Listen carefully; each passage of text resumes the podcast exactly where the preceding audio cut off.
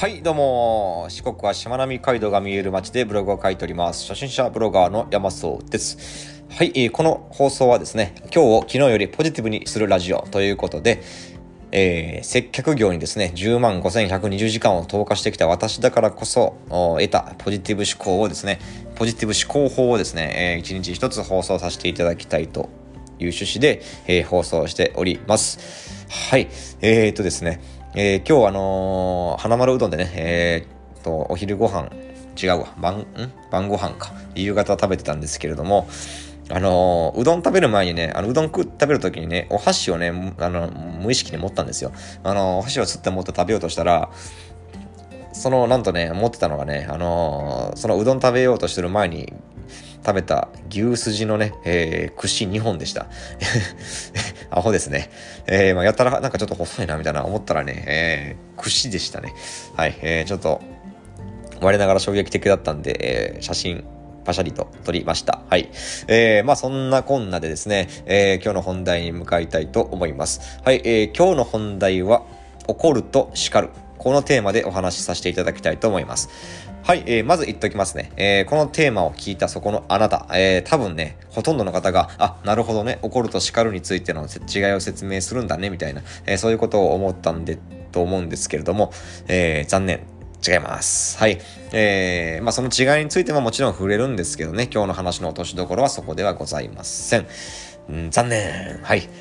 まあいいんですが。えー、で、えっと、まあまずね、えー、怒ると叱るの違いについて、えー、触れていきたいと思います。はい。えー、まず怒るですね。えー、怒る。まあこれはね、えー、まあ相手がね、自分の思い通りにならないからとかね、気に入らないからという理由で、えー、ただただそこに対してね、感情を爆発させる行為で、です。うん。えー、まあまあまあ。なんでお前、お前言った通りにやらないんだみたいなね、そういうことでギャンギャンギャンギャンっていう風に怒っちゃう、怒っちゃうっていうかまあ怒鳴っちゃうとかね、えー、そういう感じでございます。えー、まあそこにね、えー、相手に対する思い入れなんていちミリもないんですよ。ただただ自分のイライラをですね、相手にぶつけるためだけの行為、えー、みたいなことですよね。はい。えー、まあ一昔前までね、この上司が部下に対してね、怒鳴ってるような光景をね、何回か見かけたことはあるんですけれども、まあ多分ね、これはほとんどこの怒る部類に入るものではないかなと思います。まあこれはね、相手に恐怖を植え付けるものであって、なんかこう、尊敬されたりとかっていう、そういうのにはほど遠いですよね。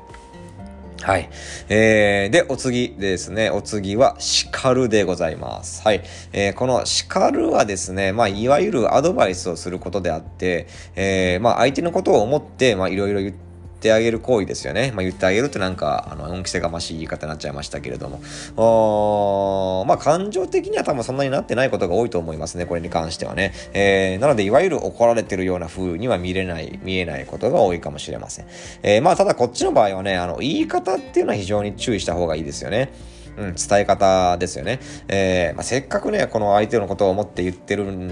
のに、えー、それが相手に伝わらなかったりするとね、結局、あの、変な嫌悪感だけを抱かれて終わっちゃうみたいなことにもなりかねませんし、えー、まあ、そういう経験も私も多分何度かあるんですけれども、おー、なかなか辛いですよ。あの、伝わらないっていうのはね。えー、で、えーっと、まあ、まあ、このね、怒ると叱るもね、まあ、どちらももしかしたらね、場合によっては効果的に使える時はあるかもしれません。えー、まあでもね、今日の話の落としどころなんですけれども、私はですよ、私の考えとしては、えー、怒る、叱る、この両方とも必要ねえと思ってます。はい。うーん、どういうことかというとですね、えー、私はですよ、あの、この怒るでも叱るでもなくですね、気づかせることが大事なんじゃないかっていうふうに思ってるんですよ。うんまあ、これあのどういうことかというとですね、まあ、例えばね、あのー、居酒屋のホールでもいいですし、まあ、コンビニの店内でもいいんですけど、まあ、あゴミがね、えー、結構落ちてるのに回収しないスタッフがいたとしましょう。うん、でこのスタッフに対してねこう何か対応するときに、まあ、いわゆる怒るですよね、えー、この場合だとどういうかっていうと、なんでゴミがあるの片付けないのしっかり動けみたいなね、こんな感じで言うと思うんですよ。まあこれがいわゆる怒るってやつですよね。うんうん。で、えー、叱るで言うと、まあどうなるかっていうと、〇〇さん、えー、ゴミがあったら片付けないといけないんだよ。ね、なんでかっていうとね、やっぱホールのゴミが落ちてるとお客様嫌だろうしね、えー、お客様に気持ちよく過ごしてもらうためにも、ちゃんとゴミは拾ってくださいね。うん、みたいな、こんな感じですかね。なんか諭すように言うみたいなね。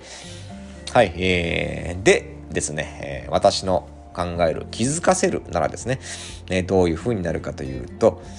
〇〇さんちょっと悪いんだけどゴミたくさん落ちてるから、あのー、拾っててもらえますかっていうことです。はい、えー、まあこれね、あのどういうことかと言いますと、おまあ相手にねこうお願いするような形に近いかもしれませんね。うん、まあそれによって気づいてもらうっていうのがあ最大の目的でございます。で、気づくことによって何がいいかっていうと、えー、次から自主的に動いてくれる可能性がぐっと上がると思うんですよ。うん、えー、もしかしたらこのスタッフさんはですね、ゴミが落ちてることに気づいてなかっただけかもしれない。えー、そこで、えー、ゴミ落ちてるからね、拾っててもらえますかってお願いすることによって、あ、ほんとだ、いっぱい落ちてるみたいな。あー、結構ゴミって落ちるもんなんだな。これは結構動くと、動いとかないとゴミに落ちてる、ゴミが落ちてることに気づかないな、これは。みたいな感じで、えー、もしかしたらね、この気づいてくれるかもしれないじゃないですか。わー、ゴミって落ちるもんなんだ、こんなに、みたいなね。えー、だからそれに気づいてもらうことによって、今度からちゃんと動こうって自主的に思ってくれるわけですよ。で、自主的に思ってくれると、あの、自ら行動も起こしてくれる、もちろんね、えー、起こしてくれるでしょうし、それがそのスタッフさんの、の成長にも必ずつながってくる。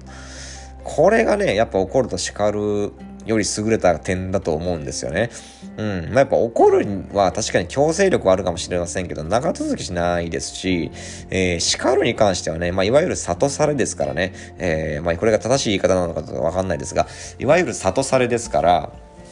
まあ、もしかしたらね、やらされてる感っていうのは拭えないかもしれないですよね。うん、まあでもこの気づかせるならですね、自分でこう気づくんで、えー、それによって、行動の自主性っていうのがね、めちゃめちゃ高まると私は思ってます。はい。えー、まあまあそんな、こんなでね、この気づくっていうことは、あの、その人の成長には、まあ、ものすごく、成長速度を加速させる薬になりますから、うん、えー、非常にいいんじゃないかなというふうに考えております。はい。まあもちろんね、怒る叱るを全否定したわけじゃなくてね、使い方を間違えなければどちらも効果的に使えると思いますよ。それは、あの、確かにそうです。えー、なんですけれども、私はですね、今後はこの気づかせるっていう方向で、えー、いきますっていうね、えー、ことでございました。はい、えー、というわけで、えー、今日お伝えしたかったのは、えー、私は怒るでも叱るでもなく、この気づかせるっていうのが非常に重要であるというふうに考えてますということでございました。はい、えー、ではでは今回は以上になります。またお会いしましょう。そんじゃまたね。